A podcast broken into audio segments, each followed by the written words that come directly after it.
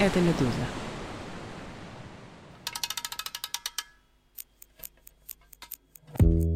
Петр I воевал со Швецией, что-то отторгал. Ничего не отторгал. Он возвращал. Да. Российская власть очень любит говорить об истории. Еще бы. С помощью прошлого можно оправдывать войну, изоляцию, почти все, что угодно. Современная Украина целиком и полностью была создана в России.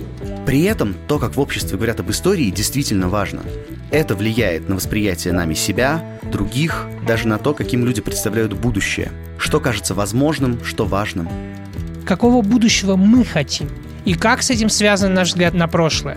Об этом новый подкаст «Медузы. Прошедшее время». Его ведем мы, журналист «Медузы» Дмитрий Карцев и учитель истории Сергей Фокин. Мы будем обсуждать, как иначе можно говорить о прошлом. Что война 1812 года значила для простых людей, а не для международного статуса России? Как реформы Петра изменили жизнь российских женщин, а не устройство бюрократии? Сибирь была покорена, освоена или завоевана? Подписывайтесь на прошедшее время на вашей любимой платформе для подкастов или в приложении «Медуза», которое работает в России без VPN.